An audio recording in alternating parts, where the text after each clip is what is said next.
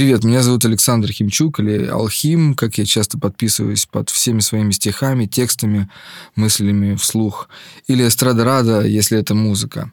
Я поэт, музыкант, автор, проводник информации из мира тонкого в мир явный. Я создаю волны, если вам так угодно. Для меня ошибка — это процесс познания мира.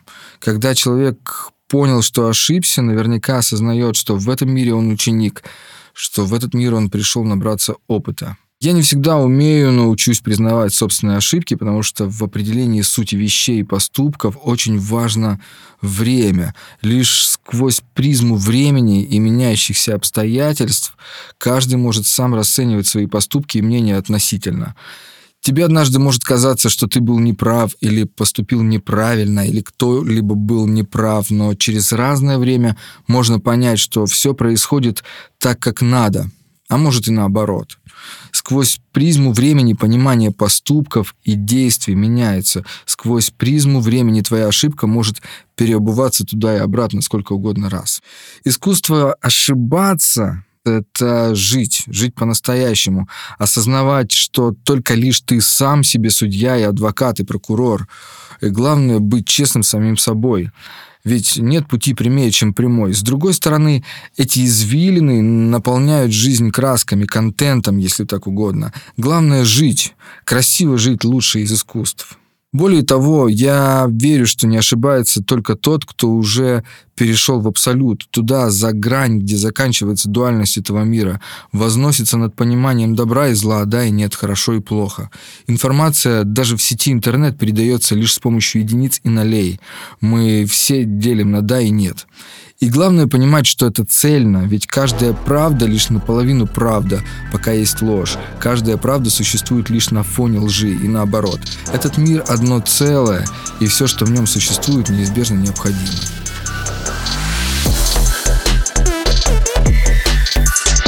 Ты слушаешь «Искусство ошибаться».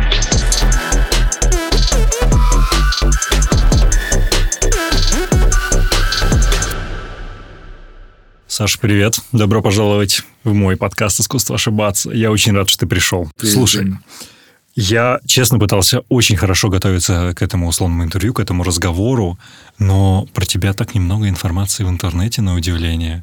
Ну, то есть есть информация о твоих песнях, о твоем мировоззрении, но очень мало информации о том, чем ты вообще занимался, как ты в это пришел. Поэтому я хочу установить какие-то опорные точки, что ты делал, что ты делаешь. То есть я нашел информацию, что ты, ну, ты из Украины, ты из Киева, ты учился, насколько я понял, на режиссера в Институте кинематографии, ты не защитил диплом, и с того момента твоя дорога пошла под откос, ты стал делать музыку, клипы, становиться известнее. Совершенно не под откос. Я не защитил диплом, потому что осознал, что вот в данном, в том времени, когда мне нужно было его защищать, а, дело в том, что режиссером в Киевском институте, университете уже э, театр кино и телевидения имени Карпенко-Карова, режиссером дается на подготовку диплома три года.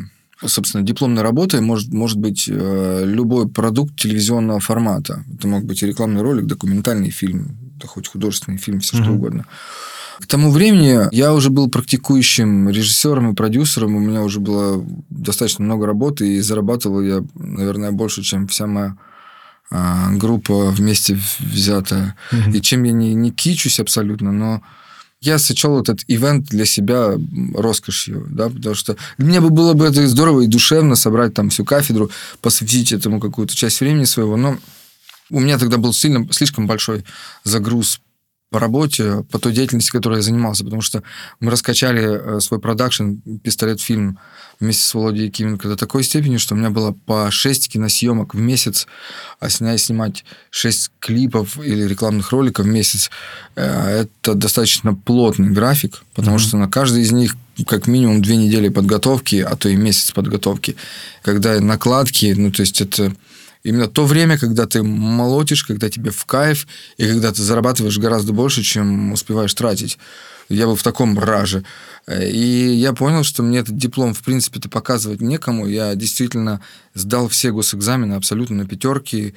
Я думаю, что моим преподавателям за меня не стыдно, и могу четко сказать, что мне учиться там было интересно, потому что я поступил в своей жизни в три института и уходил из тех, из первых двух потому что мне там было неинтересно. Ну, вот и пытался учиться. Первый заход был технический, собственно. Я поступал одновременно после школы в два института. На факультет подготовки работников налоговой полиции в какой-то экономический О, институт там в Киеве.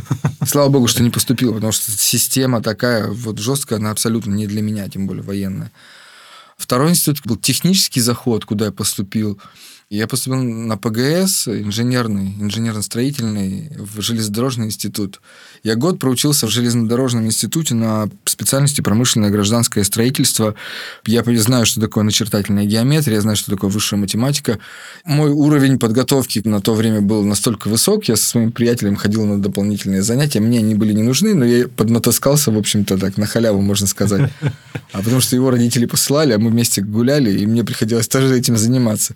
И поднатаскался таким образом, что экзамен по высшей математике я решал себе, и еще успевал за это время решить трем-четырем человекам. Окей, и потом ты снова на эту историю плюнул и, и пошел и уже... ушел из этого, да, попал в профессиональную студию звукозаписи и, собственно, понял, что мне в железнодорожном институте совершенно неинтересно. Так, и сколько тебе лет было, когда ты решил не сдавать, а, собственно, финальную работу и пошел заниматься бизнесом? 25. 25? Да. И когда ты написал первую песню? Я реально хочу просто понять самое начало пути, типа, как ты вообще стартовал Первую песню истории? я написал в коморке, что за актовым залом. Мне было лет 14, наверное, или 15. 14, скорее всего. 13-14. Первую песню я писал это было все для школьных концертов, а как я попал в профессиональную студию звукозаписи, дело в том, что у нас был довольно-таки продвинутый учитель музыки Артур Железняк, который начал писать песни позже, чем я, но mm-hmm. тоже в этом преуспел, потому что есть такая украинская известная певица Ирина Билык, есть проекты Юрия Никитина, Mama Music, ты, наверное, слышал, да, да. группа Авиатор, для которых он написал не один альбом и очень много стрелял как хитмейкер. Э, песня Киркорова, которую перепел Киркоров, «Почему так жесток снег да. оставляет твои следы». Это песня Ирины Билык, которую для нее написал Артур Железняк, и он был у меня учителем музыки в моей школе. Боже, какой тесный мир, вау так же, как и я, потом после этого когда-то, он работал в этой школе учителем музыки только лишь для того, чтобы у него была репетиционная база для группы, которая играла хардкор, грандкор, ну, то есть такой тяжеляк, металл. И я вот время, э, там где-то вот с 13 до 16 лет часто проводил в тусовках с металюгами на таких очень андеграундных концертах э, жестких, там, где люди ширялись в туалетах, там, где выносили по несколько трупов после концертов. Да-да-да. Как ты не стал после этого рэпером? Ну, ты знаешь, я, я как-то... Э, я переслушал в то время всю тяжелую музыку, и все-таки мои вкусы сместились в сторону как-то лирики, романтики, более попсовую, да. Спустя время, где-то в 33 года, наверное, я заново начал постигать хард-рок. Меня эта волна вот началось все что, с того, что, возвращаясь с гастролей из Одессы, я звучала по радио песня группы ZZ Top Sharp, Sharp Dressed Man. Mm-hmm. Я ее зашазамил. После этого я очень увлекающийся меломан. После этого нырнул в ZZ Top, потом Led Zeppelin, потом пошло, вот, вот пошла вся, вся волна. И в моем плей- личном плейлисте, который называется Алхим в Apple Music, я с радостью этим всем делюсь с людьми. Очень много классического рока, хард-рока. Так, окей. Эстрада Рада. Собственно, когда вообще эта история возникла? Почему, почему ты решил, что, окей, я теперь буду зарабатывать деньги музыкой? Ну, то есть... Это все случается само собой. И я просто, как тебе сказать... У меня был до, до Эстрадрада, у меня был проект, который назывался Махно Project. А, я к тому времени уже осознал, то есть у меня был суперхит, который вот я написал, знаешь, я создаю прецедент, я написал песню, сделали вот сделали продакшн, а я ее отдал в информационное пространство, просто раз, разослал друзьям, знакомым, и уже там через несколько дней я иду по улице и понимаю, что эта песня звучит из каждой буквально второй машины с открытыми окнами. И я иду улыбаюсь, потому что я, у меня есть возможность наблюдать со стороны. Я создал этот прецедент, и я наблюдаю это со стороны. В такие моменты чувствуешь немножко себя вот практически богом. Потом, после этого, у меня были гастроли. Я где-то полтора года, вот с 2010-2011, большую часть всего, я был одним из артистов, которые многие не понимали, откуда он взялся, но почему он зарабатывает больше всех по контенту. Потому что да. мои, мои, моя, мои прибыли по, по контенту, а тогда еще был IVR, звонки, рингтоны, реал бэктоны. То есть моя песня стояла, моя песня «Одесса мама» стояла на рингтоне, наверное, у каждого строителя в, в этом городе. Серьезно.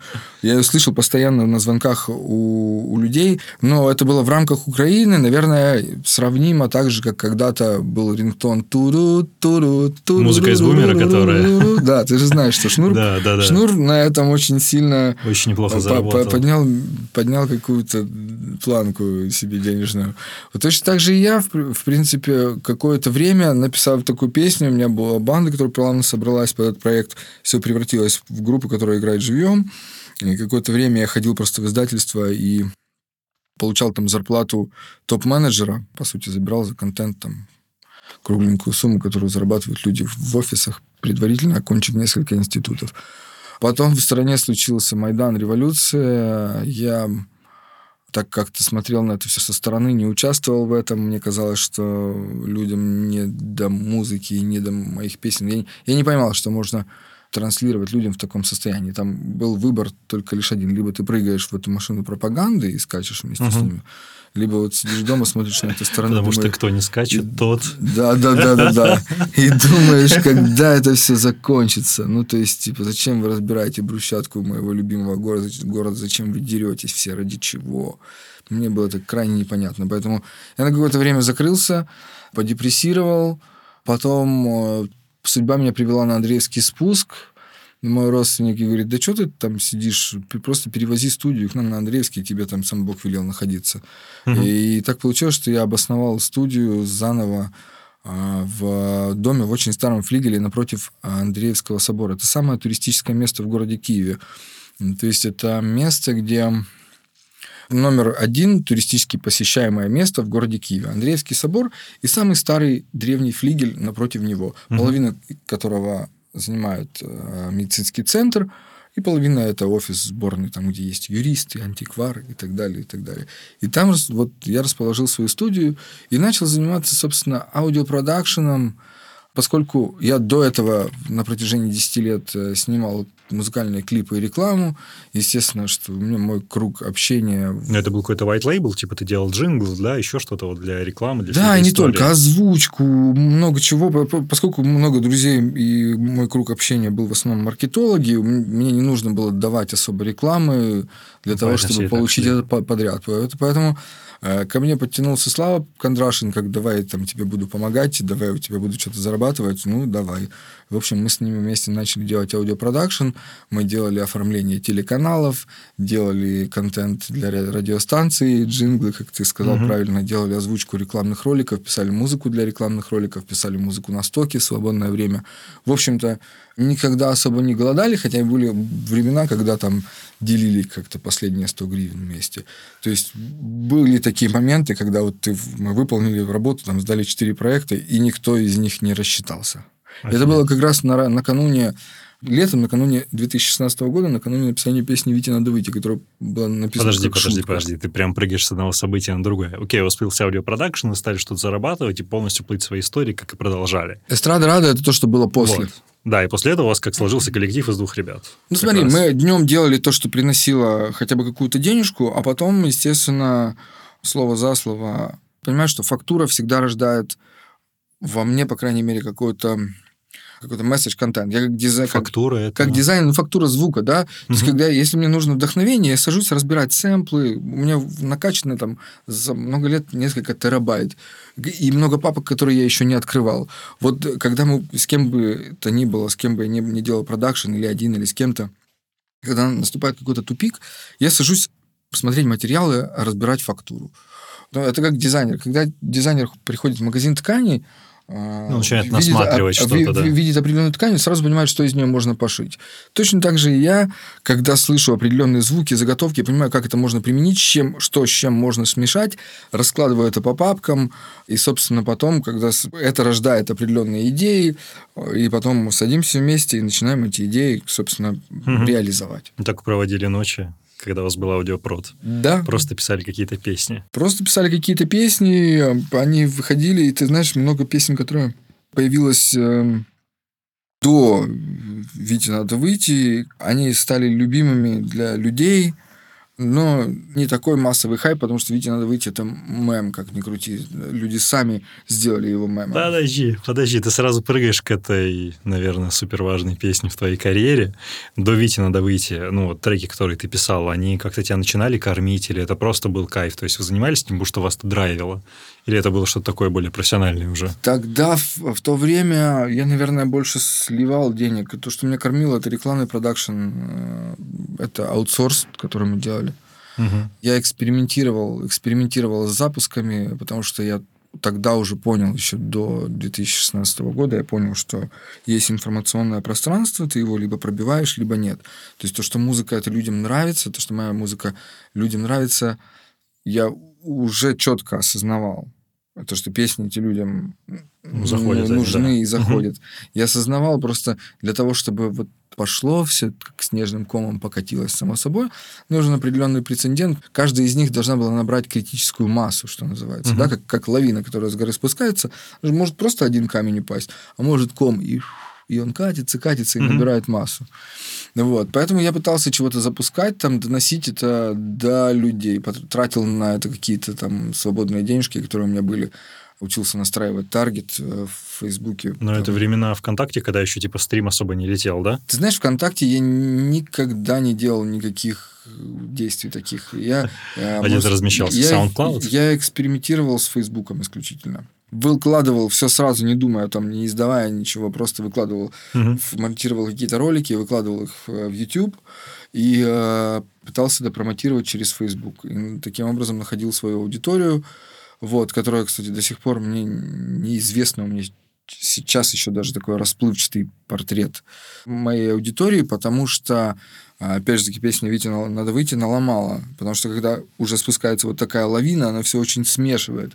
К той аудитории, которая вот исключительно твоя, тонко тебя чувствует и понимает, прикрепляется еще большое количество хайпажоров, которые ну, которым пофиг, который, который только лишь из-за того, что эта песня звучит из всех щелей уже, понимаешь? Которые ведутся на хайп.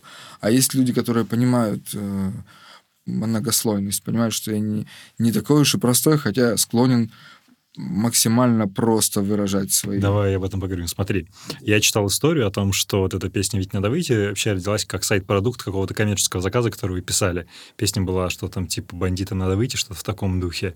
И не знаю, красивая ли эта история, подтвердили, опровергни. И ты якобы в шутку произнес ту фразу, типа твоя банда такая, типа «Воу, Кажется, ну, похоже да. на какой-то лайнер. Не совсем так. Она родилась не из некоммерческой, наоборот, кстати, из некоммерческой истории. У меня есть приятель Федор Фомин, известный в Москве диджей, которого знают как завсегда-то резидента Симачев бара, да, через который это удивительное место для меня, которое я когда-то объявил yeah. шенгенской зоной, потому что э, это клуб, в который вмещал 150 человек, но за ночь там проходило под, 100%. под 2000. Я впервые увидел, как люди там, не знаю, хипстеры с миллионерами какими-то э, постоянно находятся в каком-то трении, там все двигаются, трутся, какой-то постоянный проход, какой-то паровозик, какое-то такое движение. Угу. И поскольку с Федором мы общаемся давно, нас общая подруга наша познакомила, Вика, э, на фоне творчества, когда он еще руководил радиостанцией. И, в общем-то, я как-то в одной осенью приехал, просто при, по приколу зашел туда попеть, э, попеть песен в микрофон, зная, что он многие из них играет. Угу. И я был крайне удивлен, когда весь Симачев поет хором мои песни, которых никто, в принципе, не знает, их нет ни, ни на радио, нигде. Меня это очень вдохновило. Я лично для себя объявил тогда это место шенгенской зоны и пообещал себе, что э, если у меня есть свободное время и возможность туда прийти, я обязательно приду и спою людям каких-то несколько песен. Окей, это про Симач. Я спрашивал, как Симач. песня родилась. Как песня родилась. Как из некоммерческого проекта. Песня родилась, потому что Федя меня попросил свести, отмастерить, сделать мастеринг э, ремикса, который а, он с, еще с одним парнем Эдиком из Ростова сделал ремикс на песню остановите музыку бандиты, там были такие слова. Остановите музыку бандиты, да. да. и часто, часто там повторялось слово остановите. И когда ты делаешь мастеринг, э, ты же понимаешь, что песня играет по кругу. раз слушаешь ее, да. Я просто произнес фразу, ну все в плане, в смысле, все уже хорош, нарулили, все круто звучит. Остановите, остановите, Вите, Вите надо выйти. Ха-ха-ха. Я В студии в этот момент находилось человек пять еще у нас там. У меня постоянно всегда... У тебя всегда движ какой-то. Всегда есть какая-то движуха, и меня очень радовало то, что большинство там не задерживались люди, которые мешали, да, то есть Мгм. они понимают, что да, у нас, несмотря на то, что это центр Киева, был во дворе мангал, там можно было жарить шашлыки, можно было там приносить алкоголь, что-то рядом пить. Самое главное было не мешать творческому процессу. Мгм. Вот. И всегда было какое-то количество людей. Я очень четко помню, кто когда при написании, при записи какой песни присутствовал. Это очень важно, потому что каждый человек, который присутствует в студии во время того, как, это творится, как минимум энергетический участник. И обязательно женщина должна быть. И не обязательно с ней должен быть секс в этой студии. И не обязательно это должен, должен быть какой-то любовный там Правила записи Саши Химчука. Любовная заварушка, она энергетически должна быть. Для меня это важно, потому что я всегда краем глаза кашусь. Мне нужен моментальный, моментальный Подожди, шаг фидбэк. назад. Окей, пять человек, они услышали этот лайнер, и... Все поржали, все поржали с этого. И я такой, хм, надо их стебануть. Я вышел покурить сигаретку и написал, написал, собственно, песню эту, написал куплет. Это все сложилось в такую историю. Вы сказал, собственно, месседж. Почему он именно такой? Там же, давай запишем эту песню Мать матерью, его. чтобы никогда не поставили на радио. На радио. Потому что накануне меня всю жизнь преследуют девочки, которые берут меня за грудки и говорят, Саш, напиши мне, пожалуйста, песню. Ну, напиши мне песню. Чтобы ее поставили на радио. Я спрашиваю, какую песню ты хочешь, чтобы я тебе написал? Говорит, ну, чтобы взяли на радио. Я говорю, малыш, я не пишу песни для радио. Я пишу песни для души. Ну, я пишу песни в первую очередь для себя. Мгм. Поэтому, когда ты мне скажешь, какую что ты хочешь транслировать в этот мир, какую песню ты хочешь петь, я, возможно, смогу тебе помочь. И вот это меня, опять же таки, так взбудоражило, что, знаешь, большинство людей прутся на сцену в большей степени потешить свою, ну, как... э, Чтобы поднять бабок и эго потешить раздуть. свое, свое самолюбие, что ли, за, Мгм. за славой, да. Но не понимают в очень такого серьезного момента, что тщеславие, оно же такой, такая штука, в обратный конец палки, которая всегда бьет по затылку. Ну, то, что сцена, на сцене зарабатывает лишь только тот, для кого это необходимость. Туда невозможно идти из-за славы, потому что у всего есть рациональное применение, что ли. У всего есть свое рацио. Человек, стоящий на сцене, ему обязательно должно быть что сказать с этой сцены. Понимаешь? Окей. И обязательно должно быть либо есть что сказать, либо выразить именно так, как никто другой. Подожди, Допустим, а ты когда- сейчас говоришь про второй смысл, который типа, ну, давай запишем эту песню мать его, чтобы никогда не поставили на радио. Ну, то есть это троллинг был, да, какой-то? Сори, что я вешаю ярлыки. Ну, как Ну, то есть ты хотел как-то подстебнуть немножко, Ну, типа, да, что эта песня не конъюнктурная, что это, ну, не для но при того... этом она стала самой конъюнктурной песней того года. Потому что каждая правда наполовину ложь. Ну, в смысле? Она же очень фирмово, очень форматно Ну, сделана. это, ты, ты понимаешь, что это, это было сделано с максимумом иронии, и это вызов своего рода. Да, ее поставили на радио потом. Хотя я не рассчитывал. Я был тогда в таком состоянии, когда мне было абсолютно поставить Саша ее, сказал, пофигу, зафиксируем. поставить ее на радио или нет. У меня просто, блин, был товарищ Витя, который эту песню обожал. Окей, ты ее выпускаешь, то есть ты выпускаешь ее абсолютно пофиг, как троллинг, и понимаешь, условно, спустя сколько, несколько дней, что она реально звучит с каждого утюга не только в Киеве, но и в России, вообще абсолютно везде. Вообще, какие твои верно. эмоции, какое твое ощущение? Ну, в очередной раз, ты понимаешь, даже когда я понял, что вот я выложил эти ролики, вот закончилось тот день закончился тем, что все мы записали этот трек, я отправил там Феде, они не сразу так оценили эту шутку, не сразу, не, не- не сразу прилетели оттуда смайлы. Я остался в ту же ночь, смонтировал первый ролик с пьяными туристами. В Турции или в Египте. Я взял Да. за основу просто, ну, то, как чудят наши люди из-за границы, потому что для них это определенный выход выпустить пар. Да, мы такие, ну, что делать? Я, я точно так же иногда могу где-то побуянить, но ты знаешь, это залог психического здоровья иногда поднимать крышку и выпускать пар, потому что человек, который... Еще один месседж этой песни, не держи в себе, выпускай, накипело в тебе, выскажи его. Потому что если долго говорить в себе, можно заболеть. Сто процентов. У нас прям шоу декодинга началось. То есть, Ну. типа, ты так из первого раза не скажешь по этой песне ничего. Просто крутая песня круто качает.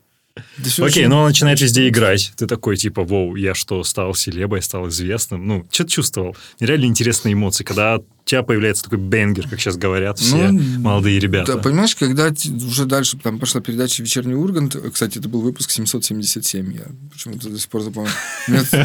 Числа и цифры окружают меня, я ну, считываю это и порой в этом прослеживаю иллюминатская этом, тема определенную, определенную закономерность. Да, причем иллюминатство здесь ни при чем, хотя, я и, хотя и иллюминатство я тоже изучал, интересная. Мы об этом поговорим. Интересная штука. Адольф Книги, основная идеология Саш, ну расскажи мне, блин, про ощущения. Четвертый раз тебя спрашиваю, что ты почувствовал? Ощущения, Вылетает песня. Послушай, адреналин, песня Бенгер. Адреналин, а когда тебя таскают по всем а, известным сценам, во все эти вот братские могилы артистов, сборники, знаешь, ульи, э, стадионные эти концерты, куча интервью, и ты понимаешь, что к тебе все бегут в гримерку знакомиться, ты понимаешь, что, безусловно, ты наделал хайпа, что в эти моменты я себе говорил? Все проходит, и это пройдет. Я старался... Ты от этого не кайфанул? Я... Ну, ты знаешь, не было такого момента, что вот я прям открываешь бутылку шампанского и кайфуешь. Может быть, немножечко, может быть, чуть-чуть, может быть, где-то однажды я понимал, uh-huh. что, типа, да, вот сейчас я самый крутой. А потом я понимаю, что, типа, в любом случае, жизнь это борьба. Большинство тех, кто улыбается, они пытаются разгадать твой секрет. Потом ты понимаешь, что э, тебе все пытаются разорвать на запчасти буквально. Типа понять, потому что большинство же людей гоняется за э, формулой хита пытаясь понять да. твой успех, угу. тебя пытаются рассматривать под микроскопом, под лупой, тебя пытаются откусить Слушай, ну, на практике что, что это значит? То есть вот эти все случайные ребята, которые к тебе присоединились, что значит они рассматривают тебя под лупой? То есть, ну, что случайно, происходит? Не случайные ребята, а, в общем-то, ну, большинство артистов, коллег, ну, типа, просят у тебя кто-то сделать продакшн, кто-то написать песню. Все хотят так же, как Витя надо выйти. Как только что-то стреляет, все хотят точно так же. И буквально становятся в очередь. А ты им говоришь, ребята, ну, извините, мне некогда, у меня гастрольный график забит, расписан как. Ну, типа... Слушай, кто из наиболее популярных артистов тебе стучался, если не секрет? Ну, давай какие-нибудь там имена, которые ты можешь назвать. Вот когда у тебя стрельнула песня. Да, слушай, ну, очень многие. Не хочу об этом. Я, я сотрудничал с Димой Маликовым, написал Диме Маликову две песни, и для меня это было в кайф. Поскольку я с ним знаком очень давно, я ему снимал несколько клипов вместе с Володей Кименко. Угу. Глубоко уважаемый мной человек. И хотел бы сделать еще что-то для него такое Потому что у него такой... А без... что для него писал? Безупречное. Я ему написал несколько песен, которые называются «Одна облаками», вторая называется «Здравствуй, это я». Вот. Но у него тогда был выбор поставить э, на эти песни ставку или на хайп с Хованским, и вот он больше выбрал вот эту хайп тему взаимодействия с блогером, и все-таки, я так понимаю, это принесло, наверное, ожидаемо больше ему эффект, потому что действительно в сети это ну, выстрелил, да, больше медиаэффект. Да, да. Я, Но он пришел к тебе на волне «Вите, надо выйти»? Наш диалог возобновился, да, конечно. Мы начали просто общаться, он говорит, ты же помнишь, что я всегда жду хитового материала от тебя. Я такой, окей, я подумаю, что тебе можно предложить. Окей, сколько ты заработал на этой песне? Ну, за один год. То есть, у тебя вот вылетела песня, сколько за год ты поднял? Слушай, ты знаешь, я, я тебе откровенно скажу, я не считал свои доходы. Я, я, в принципе, не могу тебе сказать, потому что я не, для меня это не является, мой, вот, мой личный шоу-бизнес для меня не является какой-то бизнес-схемой или бизнес-проектом. Я не бизнесмен, я так живу. То есть я никогда не считал, сколько я в это вкладываю, и, соответственно, не, не подбивал, сколько я этим заработал. Ну, сколько ты там заработал? Ну, ну сколько там сколько? И знаю, Больше знаю, миллиона долларов? Знаю только, что большую часть из этого, если говорить о цифровом контексте, сперли. Просто. Сперли? Сперли, да. У меня до сих пор разбирательство с э, моим бывшим издателем. А, у тебя паблишер был, да, с которым да, ты работал? Да, у меня был паблишер, с которым я работал сейчас. И в прошлом, почему песня «Вечный август» вышла только сейчас, в этом августе? Потому что в прошлом августе мой материал был весь полностью снят с э, музыкальных витрин угу. и вернулся туда только в октябре, потому что у нас были большие разбирательства, которые продолжаются и сейчас. Ну, знаешь, давняя английская поговорка «Где хит, там и судебный иск». Я вот, эту поговорку. Вот, собственно, у меня есть статистика и понимание того, потом, когда я, я понял, что с этой командой не могу двигаться, я поменял полностью команду менеджмента, начал все заново, и мне открыли глаза на то, что, чувак, тебя обманули на очень крупную сумму. Потому что есть статистика, есть, ну, как бы, как минимум, за эти деньги можно было бы купить квартиру в Москве, я снимаю. Где квартиру снимаешь? На проспекте Мира. Ну, отличная локация. Центре. Ну, центр внутри, Москвы. Са- внутри так-то. Садового кольца, в конце Слушайте, концов. почему ты из Киева переехал сюда? Ты Вы знаешь, упустили этот момент. чем дальше, тем все более внимательно я отношусь к месседжам, которые я транслирую в этот мир, потому что со мной происходит практически ровно то, о чем я пою. Вот мы сделали кавер на песню группы Мумитроль с чистого листа. Есть трек «Астоловиста». Мгм. И так получилось, что вот там есть слова «подбросишь монетку, оставишь свой дом». Я никогда надолго из Киева не уезжал до 2018 года. Ну, отлучался на гастроли, ну, пусть и на месяц, ну, на полтора месяца. Но так, чтобы в один прекрасный момент я еду в ноябре в машине, еду по городу Киеву и понимаю, что ноябрь, сейчас начнется снова зима, да, я поеду на какие-то гастроли, там куда-то полечу. Но я же всегда хотел писать музыку в комнате, из окна которого было бы видно море и корабли. Мгм. Хотел. А когда, если не сейчас? И у меня произошел какой-то такой щелчок.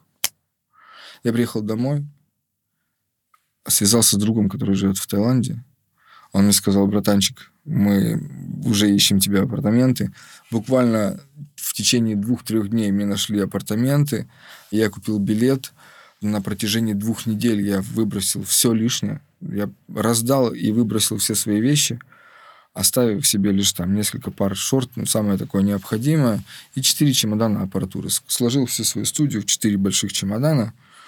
Вот, нашел способ, как это все вы, вывести в Таиланд, и уехал с билетом в один конец, улетел, можно сказать, дауншифтить. Ну, собственно, я получил то, что я хотел. Я сделал студию, поставил в комнате, из окна которого было видно море и корабли. И там родилось определенное количество песен, которые были доработаны уже здесь, в московской студии, с моими новыми друзьями из Москвы, продвинутыми, хорошими, классными музыкантами. И, в общем, я сейчас продолжаю это Так в реализовывать. Москву что перебрался? Вот Москву уехал в Тай, да. Москву чё Почему при- обратно в Киев не потому полетел? что, потому что меня прошло полгода, я достаточно надауншифтился. ко мне Открыл все чакры. открыл все чакры, ко мне в гости да, кто-то как не приезжал, потому что это круто, когда у тебя кто-то живет в Таиланде, и к нему можно приехать в гости. Вот, собственно, это все кружение в перемешку с творчеством, с вечеринками, когда у тебя собирается на хате, не знаю, там, там 10 человек пацанов, каждый, и все из разных городов, и все из разных стран. И это абсолютно нормальный движ, когда есть пацаны там из Германии, из Гамбурга, из Питера, из Челябинска, из Красноярска, из Новосибирска, из Москвы. То есть это такой конгломерат. Ну, из Киева тем более понятно. Вот. Мне позвонили в марте и предложили тур э, по Турции, туристическая компания Туи. Мгм. И я так подумал, мне для того, чтобы безбедно жить э, в Таиланде, нужно давать всего лишь два концерта в год. Потому что в Таиланде там нет шоу-бизнеса как такового, и там все Ну, там все отдыхают, там ничего не происходит. там все на уровне 83-го года. Есть, ну, серьезно, там очень забитая деревня. Окей. И я согласился, потому что мне нарисовали как бы тут целый тур, несколько заездов, там сколько, 27 концертов, что ли. Я выехал на эти все мероприятия. Ну, периодически я и раньше там летал куда-то там, то в Сочи, в казино, то еще куда-то, ну, так, на концерты какие-то разовые. Но, в общем-то, предпочитал жить там. Вернулся и понял, что с этим нужно разбираться. Понял в момент с менеджментом, который нужно решать. Для того, чтобы дальше идти, нужно что-то преобразовывать. А моя студия на Андреевском спуске, я пустил туда субарендаторов, своих друзей, которые взмолились, сказали, не выгоняй нас, пожалуйста, еще месяц, нам нужно дописать альбом. Я, естественно, вошел в положение. Мой друг Юра из Москвы, у которого здесь было помещение студийное, есть сейчас, в котором я нахожусь, он говорит, так перебирайся на этот месяц сюда к нам, по- Так ты поделаешь здесь». перебрался Так, собственно, моя студия, вот эти четыре чемодана переехали в Москву, и она, собственно, разложилась здесь. И потом ты сам прекрасно знаешь, что произошло. Карантины и так далее, и так далее. И, в это общем, ты остался в нашей не- нерезиновой столице. и так я, собственно, остался в нерезиновой Москве. Слушай, ну у тебя в целом друзья нормально отнеслись к тому, что в Москву перебрался в Россию, учитывая ситуацию сейчас, которая между нашими странами происходит? Нормально. Я, Не было такого, типа, что, какого фига ты в Москву едешь, работать в Киеве? Ну, среди- у меня таких застегнутых националистов нет. Хотя есть ребята, которые... Стёгнутых. Х- Есть ребята, которые разговаривают на украинском языке исключительно. Я, в принципе, тоже такое приспособление. Я хорошо владею украинским языком на уровне, не знаю, наверное, редактора печатного Мгм. издания могу править. Если со мной говорить на украинском языке, я буду отвечать тоже на украинском языке. И момент там день-два, я привыкаю, и начинаю шпарить точно так же. Я заметил за собой, что есть у меня такие друзья, которые мне говорят на украинском, я отвечаю на русском, это никого не парит, все друг друга понимают. Все, все, все спокойно, все да, к этому отнеслись? И, собственно, наоборот, я приехал, когда в Киев, а в Киеве уже, потому что я не был там почти год, все обновилось. А ты сейчас про какой год говоришь? Я говорю сейчас про 2019. Угу. Да, вот я вернулся в 2019 году в Киев, а там вся тусовка обновилась. Какие-то большинство клубов какие-то позакрывались, чего-то новое открылось. А киевская тусовка, туда влилась большая куча молодежи, очень серьезное хип-хоп движение. Приятно было осознать, что верхушка этого хип-хоп движения это мои друзья. Я попадаю к ним в студию где-то и понимаю, что там столько молодняка, который они талантливые, они трудолюбивые, они готовы пахать день и ночь бесплатно, чтобы вот просто грувить и качать. Мне это очень понравилось, мне очень понравилось ну, общение, взаимодействие, но все-таки я понял, что я уже, что называется, бросил кости здесь, там расставил аппаратуру, часть аппаратуры своей раздал там тоже пацанам по студиям. И ты знаешь, закон кармы работает. Я всегда свожу, у меня там свои э, рецепты, да, я всегда слушаю все на новых колонках и на старых колонках. Mm-hmm. Я аудиофил, я люблю очень винтажную акустику 70-х годов всегда сравниваю звучание. Новую музыку нужно, нужно слушать всегда на старых колонках. Если там звучит Значит, ок, везде будет значит, звучать, везде да. будет звучать ок. И я вот две пары своих коллекционных колонок поставил в студию к другу, потому что меня его не устраивал его контроль, мониторинг. Угу. И он сказал, да, чувак, ты прав, это действительно круче. И точно так же здесь нашлись ребята, которые просто там сидели со своей студии, подогнали мне пару студийных мониторов э, с ВГТРК и венгерских, такие огромные гробы а видел тебя с бумажными ставил, да. диффузорами, но там качество звучания очень крутое. Вот закон кармы, да, ты чего-то дал, чего-то дали тебе. Это такая штука очень... Таким образом ты остался в Москве. Хорошо, один, одну линию, один нарратив мы поняли. Витя стрельнул, Витя прошел, у тебя после этого выходил альбом. У тебя сейчас нет ощущения, ну, то есть... Окей, я знаком с твоим творчеством, но я думаю, что прям ультраширокий слушатель, наверное, нет. У тебя нет ощущения, что ты заложник одной песни? Mm-mm. М-м. Нет?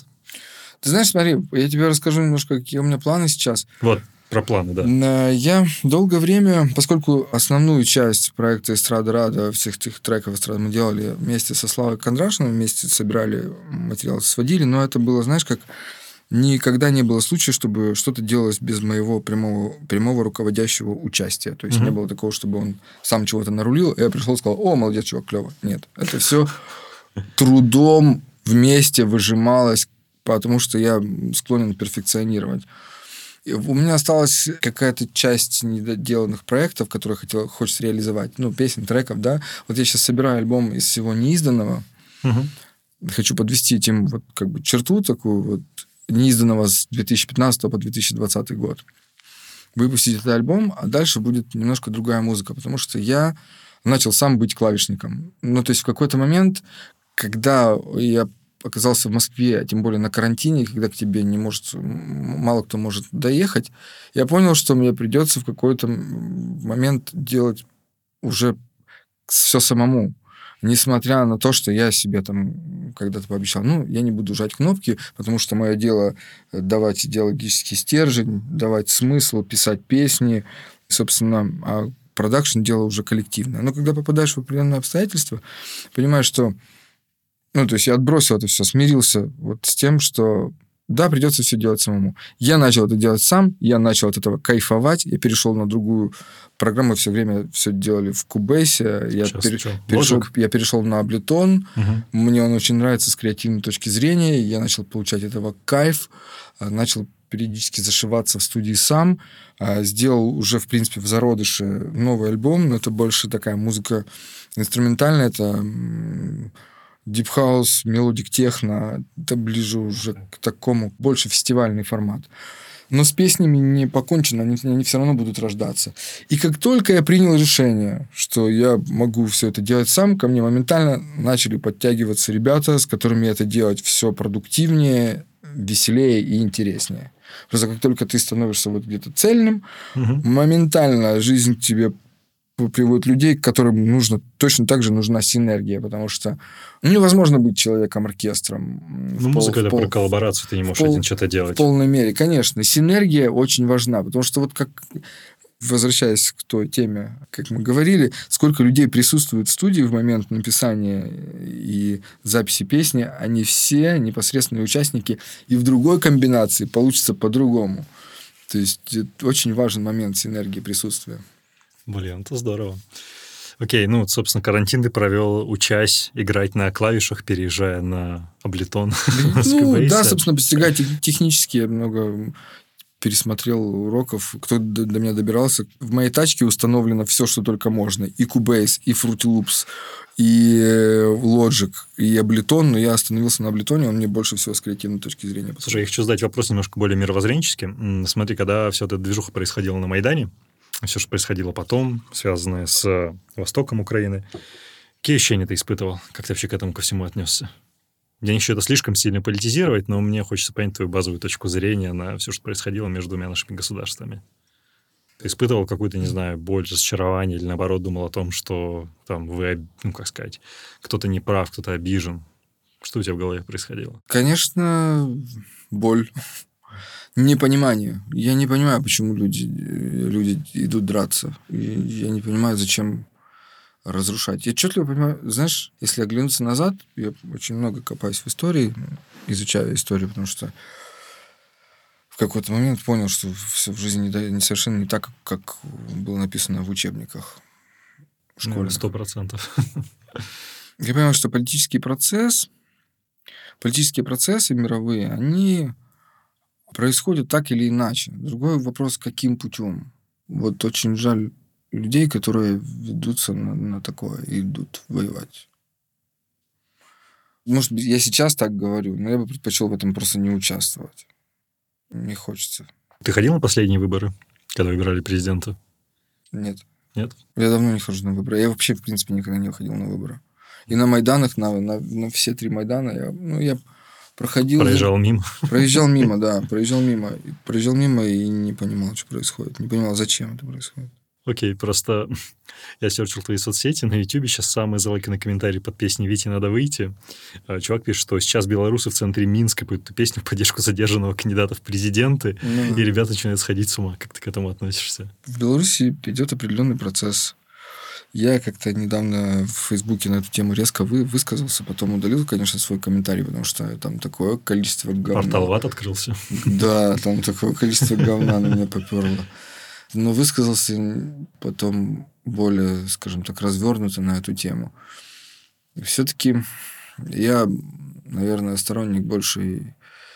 Я понимаю, что происходит. Происходит процесс разделя... разделения и властвования, да, то есть на специально а, то, что было одним целым, одним большим народом, разделяют на части для того, чтобы была возможность его стравливать угу. в, в разных комбинациях и лить кровь, и добывать вот это вот, это вот э, самое ценное. Ну, ты знаешь что. Как насчет того, что ребята поют твою песню, тебе это импонирует? Вите надо выйти. Или ты ну, предпочел бы, чтобы ее не использовали в каких-то таких политических движухах? Кому-то пригодилось даже, даже в таком ключе. Но но я не сторонник революции любых. Потому что революционеры никогда ничего не строят, они только разрушают. И ни одна революция никому хорошего, хорошего не, не, не приносила. Как правило, после нее нужно еще долго-долго очень восстанавливаться. Давай даже вспомним начало 20 века, угу. да? Был какой-то сплошной дец, да. после которого когда люди выдохнули на, вот, на территории вот всего бывшего Советского Союза, только в начало 60-х, там, вот, не начало, конец 60-х, начало 70-х, вот э, в 70-е годы, время застоя, это когда, да, хоть испытывали какой-то там информационный голод и потребность в джинсах, но все да, были сытые, довольны, все реально была, была десятилетка, ну так сколько до, до десятилетки 70 прошло? лет почти. 70 50, лет, 70, еще, жуткая, еще жуткая война. Поэтому я противник революции. Окей. Okay. Давай поговорим про сегодняшнюю современную музыку. Что можешь выделить из текущей российской, украинской, СНГшной эстрады? И насколько она тебя радует? Кто тебе нравится в любых жанрах? Нравится мне все, что производит лейбл No Passport. Нравится мне Monoplay. Расскажи об этом чуть подробнее. No Passport. Кто no, это? No, что это? Что no за Passport, э, это, я так понимаю, англомерация. Я наблюдаю э, за этим из, из Инстаграма, из э, информационного пространства. Нравится Monoplay, Танцуй, еще некоторые резиденты. Какой это жанр? Ну, это электроника больше, скажем так, это новая инди-электроника. Угу. Это Окей. не столько техно, сколько deep house, музыка крыш, такое руфтопное движение. Мгм. Единственное, что меня немножко немножко меня смущает в этом, то что это все-таки русские, которые поют на английском, да. А я Ты все-таки... предпочел петь на русском? Да, я предпочитал бы петь на русском. Я, я, в принципе, считаю, что правильно, когда человек поет на том языке, на котором он думает. И я предпочитаю петь на русском, потому что я с детства думаю на русском языке. У меня также есть некоторые песни на английском. Я пел на английском, на молдавском, на французском, на немецком. Даже сейчас есть трек, который выйдет на немецком. Но у каждого из этих треков есть своя история. Он, допустим, трек на немецком «Берлин», который сейчас будет выходить, он на немецком только лишь потому, что я в Таиланде на острове познакомился с двумя немцами из Гамбурга, позвал их э, к себе домой на тусу, в студию. Мы в этот момент делали определенный грув, и я просто чуваку, который говорит в основном по-немецки, я ему на английском языке объяснил весь смысл, даже Мгм. соблюдая ритмику. Он это облег в форму немецкого языка, зачитал, хоть у него нет музыкального слуха. Я это спел, сочетал с музыкальным слухом. В общем, получился такой, что ли, дуэт. Ну, в общем, так получилось, что у меня появился Крутяк. трек на немецком языке. Окей. Вот. На молдавском языке точно так же. Это вопрос случая. Мы просто... э, Есть э, песня «Музыка, электроника Молдова» называется, да?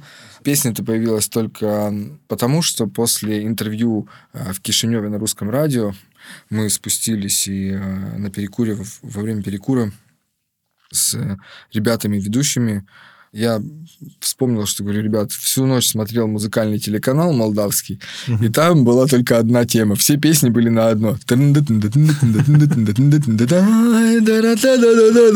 Ну, то есть начал напевать. И они тут же начали подпевать. И девочка, новостейный редактор Михаила, начала петь. Зарабатывая ширасуна музыка.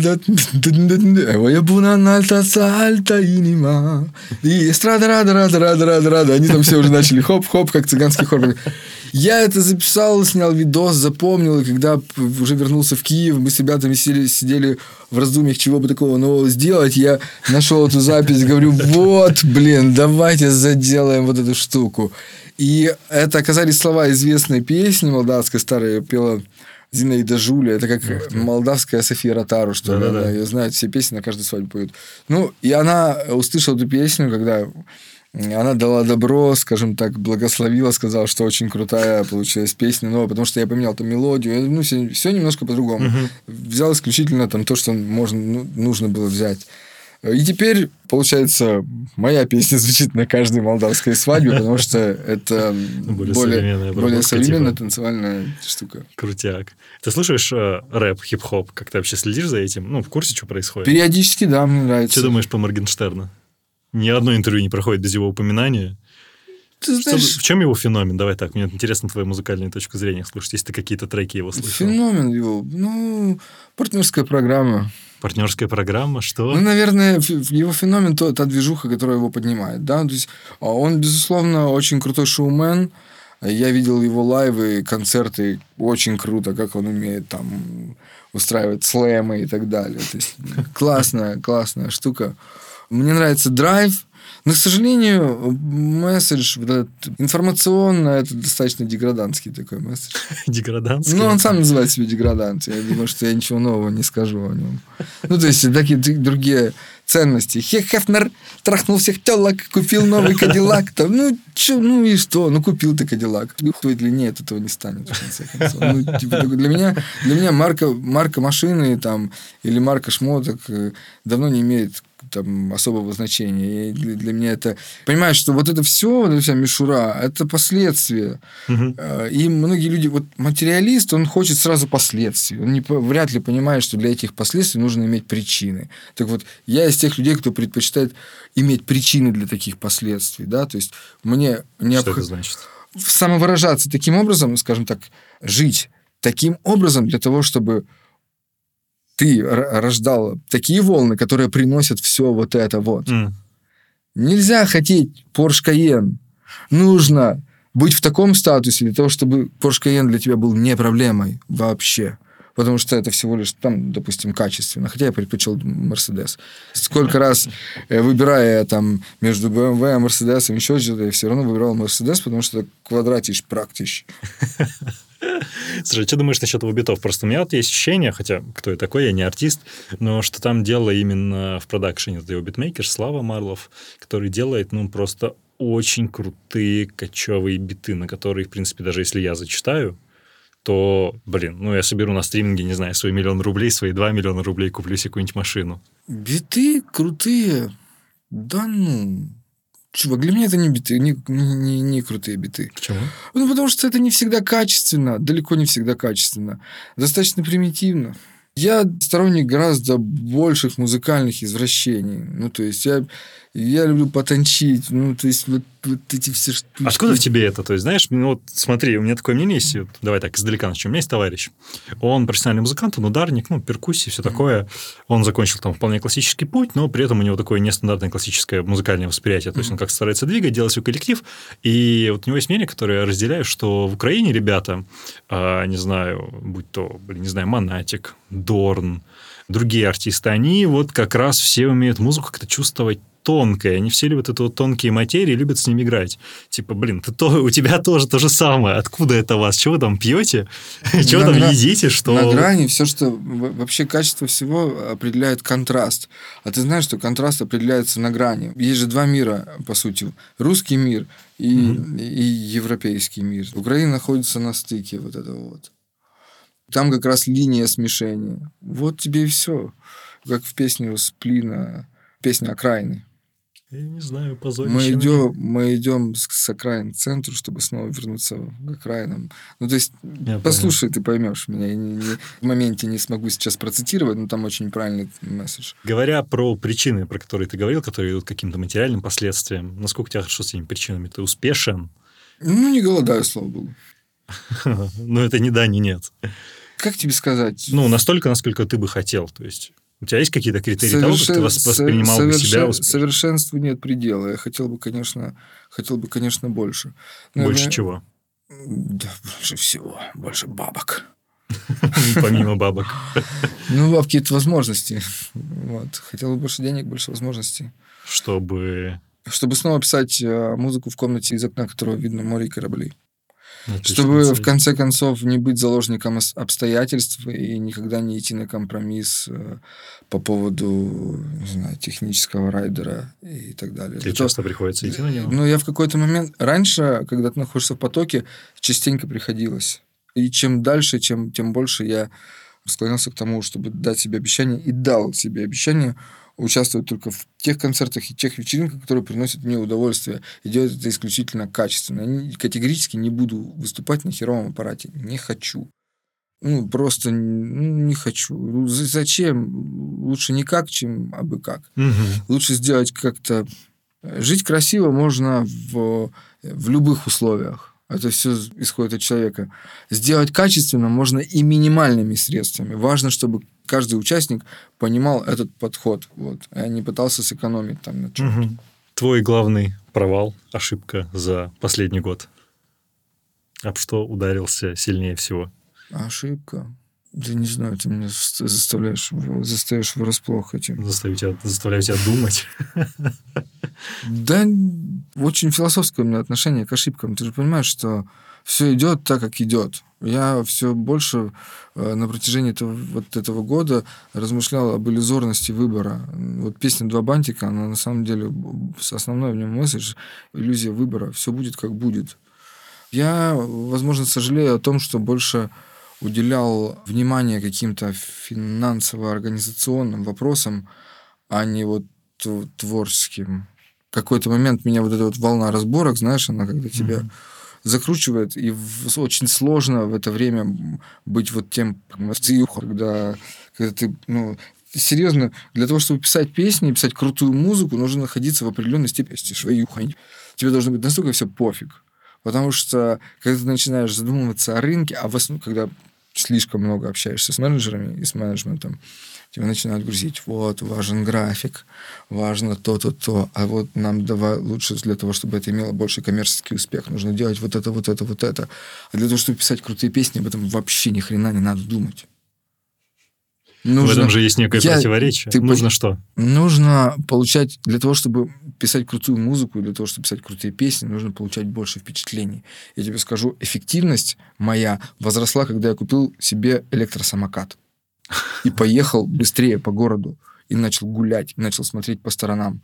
И после этих прогулок, после этих впечатлений, мне нравится Москва тем, что здесь давно не модно посылать друг друга хан со стен. Здесь на стене давно не пишут слово «дух», там пишут стихи, классные стихи. Я очень много прочитал и Лермонтова, и Бродского, и Губермана, да кого только не прочитал. Очень много классных, крутых месседжей, которые ты можешь получить в моменте. Меня это вдохновляет. Слушай, разве в этом нет противоречия, что для того, чтобы писать песни, тебе должно быть в должной степени плевать на рынок, соответственно, этим должен заниматься кто-то другой, но поскольку этим занимается кто-то другой, этот другой на тебя и влияет, чтобы ты тоже об этом думал и с тобой это согласовывает. Есть это противоречие. уроборос получается. Есть противоречие, но вот в том-то и как бы и искусство находить в этом какой-то баланс. Ты находишь этот баланс? Стараюсь, максимально стараюсь. Вот сейчас я в бодром расположении духа. Я приехал к тебе после бани. И сейчас вот абсолютно в таком в гармонии, в гармоничном таком состоянии. Пожалуй, финальный вопрос. Слушай, что чаще всего люди не понимают про тебя или про твои песни, на твой взгляд? Чаще всего большинство видит только, хватает только верхний смысловой слой. И есть только единицы людей, ну, единицы, очень мало людей, которые ныряют в это. И условно можно вот на сегодняшний день э, разделить почитателей моего таланта на, на, на две части. Для, для одних по-прежнему важна песня «Вите, надо выйти», угу. а другие заходят со стороны «Ночи космонавтики». И их отличает только то, что те, для кого авторитет больше, видите, надо выйти, для них чем проще, чем лучше. Главное, чтобы качало. Это вайб просто, для них это веселуха. А ночь космонавтики, если человек в эту тему ныряет, это как кроличья нора. Он сразу становится адептом этого и потом ретранслирует это в мир, потому что мое мировоззрение приемлемо, и оно благодатная промывка мозгов. Потому что за пять минут объясняют человеку, что, в принципе, нет пути прямее, чем прямой. Нужно просто уделять как можно больше внимания тем вещам, которые делают тебя лично счастливым. Я живу с пониманием того, что если с любовью мести даже улицы, ты найдешь свою благодарность, ну, ты не, не останешься отмщен добром от людей, да? Отмщенным добром. Отмщен добром. Хорошее Даже, ну, чтобы, чтобы, чтобы человек... Самое главное, я исключительно против насилия. И это все нужно начинать с себя. Не надо никогда насиловать в первую очередь себя. Человек, который не насилует себя, он не будет насиловать кого-то еще. Нужно заниматься позиция. исключительно любимым делом. И тогда будет все получаться максимально круто. И это будет жить, жить, жить, жить. Любовь рождает любовь. Жизнь рождает жизнь. Вот Какой ты вот. солнечно-космический. Это прекрасно. Да, Саша, огромное спасибо. Неисправимый романтик. Огромное спасибо, что пришел. Это был спасибо, интереснейший разговор. Yeah. Та-дам! Если ты дослушал до этого места, то поздравляю, ты открыл бонусный контент. Это своего рода по скриптум этого подкаста, в котором я хочу рассказать об истории знакомства с Сашей Химчуком, подкаст, которым вы только что послушали. История невероятная во всех смыслах, и она вовлекает в себя как раз много всего того, о чем Саша рассуждал в ходе подкаста – и она началась примерно полгода назад, перед самым началом пандемии. Я работал в определенной компании, которая занималась созданием нового спортивного IT-продукта. И для того, чтобы этот продукт можно было очень круто продвигать, анонсировать, промотировать, мы решили сделать линейку оригинального контента. Ну, очевидно, я же подкастер, я же могу сделать контент. И для того, чтобы делать это профессионально, мы сняли студию. И не просто какую-то студию, где мы можем записывать аудио, снимать видео – а мы сняли репетиционную базу, где в прошлом работала невероятная группа «Земляне». Да-да-да, это те самые ребята, которые записали бессмертный хит «И снится нам не рок от космодрома». Очевидно, что вайп на этой репетиционной базе, ну даже не базе, а скорее вот этом огромном помещении с шикарной звукоизоляцией, шикарной акустикой был очень и очень сильный. И на удивление по соседству располагалась студия Саши Химчука, как раз в соседней двери. Владелец всего этого помещения, всего этого здания нас предупредил, показал его студию, в то время как не было Саши. Ну, показал и показал. И в очередные выходные уже во время пандемии я приехал записывать свой собственный подкаст. Да, я использовал рабочую студию в личных нуждах, но никто не был против.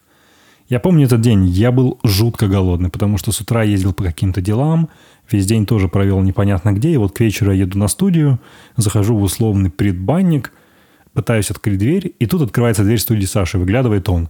Говорит, о, привет. Я такой, привет. Он такой, палтус будешь? Я не расслышал, что он сказал. Мне на тот момент показалось палтос. Поскольку я был очень голодный, я подумал, блин, как хорошо, я сейчас поем наконец-то что-то хорошее, рыбу. Наверное, он куда-то ездил, ему кто-то привез рыбу, я ее поем. Ну, что вы думаете, что может ответить голодный человек? Разумеется, я ему сказал радостно, да, конечно, давай сейчас приду. Спустя несколько минут я вхожу к нему в студию, сидят какие-то ребята, и он гордо мне протягивает стопку коньяка. Оказалось, что он имел в виду не палтос рыбу, а палтос, 50 грамм коньяка для разогрева связок перед записью. Это было самое невероятное заблуждение, которое со мной случалось. Своего рода мандагрина, слышка, которая привела к тому, что мы стали общаться, и он радушно согласился прийти ко мне в подкаст и поговорить об очень непростых вещах, о которых вы только что слышали. Вот. Собственно, этот легендарный Палтос мы помним до сих пор, хотя прошло всего полгода. Но вот с такой забавной ослышки началось общение с невероятно интересным и талантливым человеком, который гораздо больше, чем просто музыкант – который гораздо больше, чем просто артист, который записал несколько лет назад какой-то бенгер. Мне хочется верить, что этот подкаст понравился вам ровно так же, как и мне.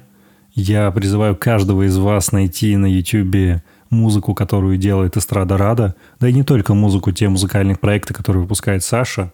Поверьте, они гораздо больше, чем просто какие-то очевидные бенгеры или петарды, как вы можете их неуклюже назвать. Это очень сильная музыка с очень сильным посылом и я уверен, что вы найдете среди всех композиций, среди всех треков то, что понравится именно вам.